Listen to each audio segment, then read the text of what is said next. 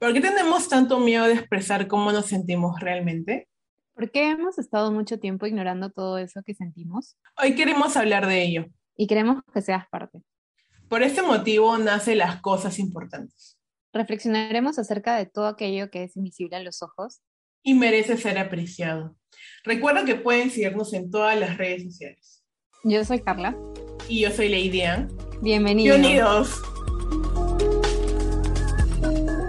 Hola, ¿cómo están? Bienvenidos a un nuevo episodio de Las Cosas Importantes. Espero que se encuentren bien, espero que su semana haya sido muy bonita y si no, que con este episodio puedan tener un poco de alegría o quizás, ¿por qué no preguntas para reflexionar sobre su vida o el día a día? Hoy les tengo una sorpresa. Tenemos a una nueva integrante en el equipo de Las Cosas Importantes y será parte del proyecto de manera definitiva. Su nombre es Carla. Quiero que la conozcan. Hola, chicos. Leidy me invitó hace unos días para formar parte de su podcast y aquí estamos. ¿De qué vamos a hablar hoy, Carla? Hoy vamos a hablar acerca de lo que hemos aprendido durante y después de la pandemia. Uy, es un tema delicado, creo yo. Por mi parte, creo que empezaría a hablar acerca de quizás un poco sobre la identificación o en teoría, en simple, darse cuenta quiénes eran tus verdaderos amigos y quiénes no. Pues, ¿no?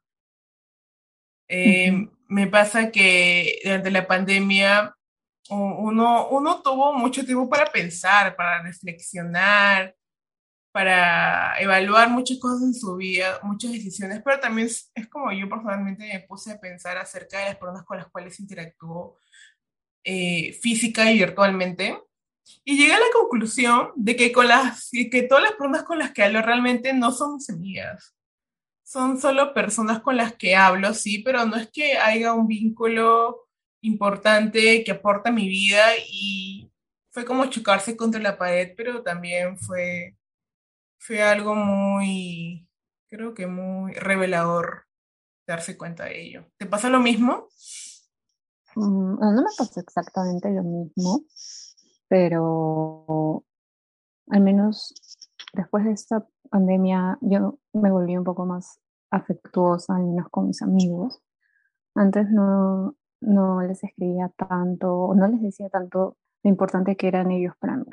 Siento que antes de la pandemia creo que hemos dado por sentado muchas cosas, como que las cosas son siempre permanentes, pero llegó la pandemia y en cierta manera, nos dio como, no sé si una noticia, fue algo muy repentino, pero ese espacio de identificación, ese espacio de reflexión, necesito darnos cuenta también de que somos humanos y aunque creamos que en cierta manera consideremos que no necesitamos de otros, somos seres sociables y el darse cuenta que esos detalles como expresar tus emociones, sentimientos hacia otras personas es lo que hace realmente la vida más llevadera, creo yo.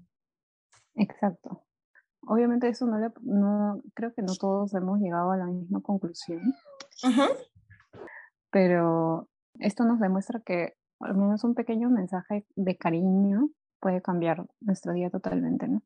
Es verdad. De hecho, me río porque me da vergüenza en cierta manera reconocer que sí, pues, ¿no? Ahora es como que a mis amigos les digo, oye, en verdad, o sea, quiero realmente conocer si en verdad están bien, porque por un mensaje me pueden decir que están bien, que están haciendo tal cosa, pero yo en realidad no sé qué pasa cuando la pantalla se apaga, cuando ya no hay nadie, cuando están realmente solos. Quiero saber si en verdad lo que dicen es lo que están sintiendo, porque justo hace poco hablaba con una amiga de la universidad que no hablaba hace mucho y llegamos a la conclusión de que, o sea, lo único que hemos hablado acerca sobre trabajo, sobre estudios, pero realmente había muchas cosas que estaban como en el aire y que no nos habíamos tomado el tiempo de considerar siquiera en hablar, porque quizás por el miedo de prejuicio.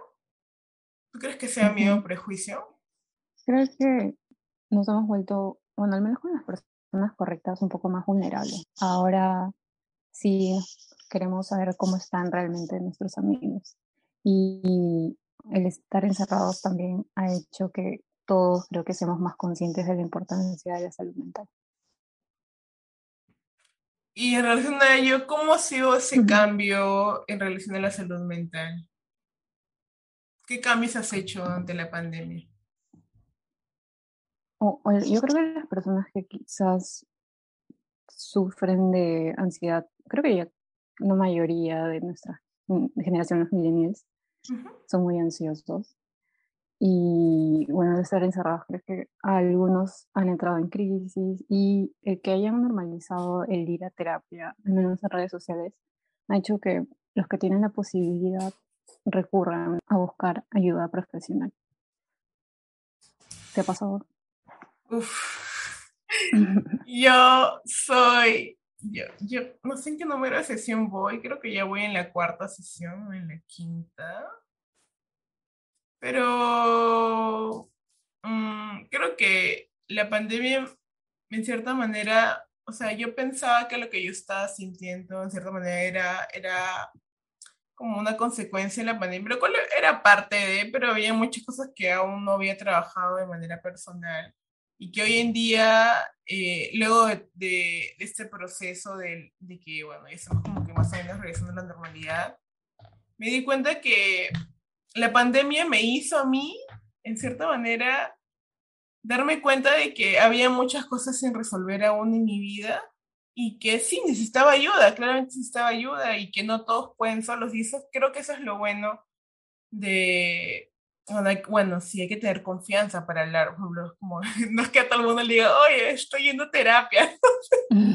No es algo que sea muy común, ¿no? Pero me alegra que hoy en día con las amistades que tengo nos sintamos libres y no sé si libres, sino también seguros de que no vamos a ser juzgados. Claro, nuestras amistades como que se han vuelto más significativas, al menos las que tenemos. Es verdad. Las que han quedado. Las que han permanecido post pandemia, sí, porque... Exacto. Porque sí, es verdad. ¿Y qué hay de la muerte? ¿Qué te ha hecho pensar? O sea, ¿cuál es tu concepto? ¿Cuál es la idea que tienes de la muerte ahora, después de la pandemia? Bueno, al ver que la vida se puede terminar así en un segundo, creo que vivimos en un mundo en el que todo va muy rápido, entonces esto es como que nos ha obligado a parar y a cuestionarnos, ¿no?, la vida. Y al menos a mí me hizo reflexionar acerca de mi carrera o lo que estaba haciendo. Y llegué a la conclusión de que quería un cambio. Entonces creo que eso también fue como un pequeño empujón para poder viajar y salir de mi zona de confort. ¿Y ahorita desde dónde estás? ¿Dónde estás ahora? ahora estoy en Genérico. Es otro tema. Ese es otro tema para otro episodio. Sí. ¿Y tú, Leidy, cómo ves la vida ahora? La vida post pandemia, la muerte, yo... No sé, o sea, esto va a sonar muy poético, pero yo creo que todos los días morimos. Todos los días morimos y también todos los días renacemos. Me gusta pensarlo, sí, porque me da a mí la sensación de que cada día podemos hacer un nuevo cambio para acercarnos a lo que queremos realmente en nuestra vida. Y también me he dado cuenta que la vida se te puede ir en un segundo, o sea, puedes, no sé, salir de tu casa al caerte, no sé, puede sonar muy trágico, pero la vida es un instante, creo yo, es algo que está ahí, no tenemos control de ello, no sabemos cuándo vamos a morir, pero tenemos la certeza de que va a ocurrir. Entonces esa certeza a mí también me hizo pensar acerca de qué estoy haciendo con mi vida. Hola, Leidy, ¿qué estás haciendo con tu vida?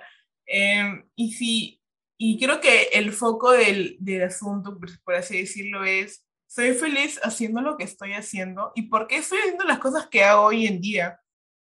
Entonces, Creo que la muerte ya es parte, o sea, yo la siento más presente, pero no en el punto de que, ay, me voy a morir todos los días, así que, no, o sea, lo tomo como un impulso para recordarme que la vida se puede acabar mañana y si no estoy haciendo algo que me gusta o no estoy en proceso de buscar algo que realmente me llene, no sé con qué... Exacto. No sé con qué mensaje, con qué experiencia me voy, porque uno cuando muere no se va con las cosas materiales, no se va con nada, o sea, te vas y te das sin nada y ¿qué es lo que queda? Son los recuerdos, las personas que conociste, las cosas que hiciste, las experiencias, y me lleva a mí a tomar mejores decisiones cada día.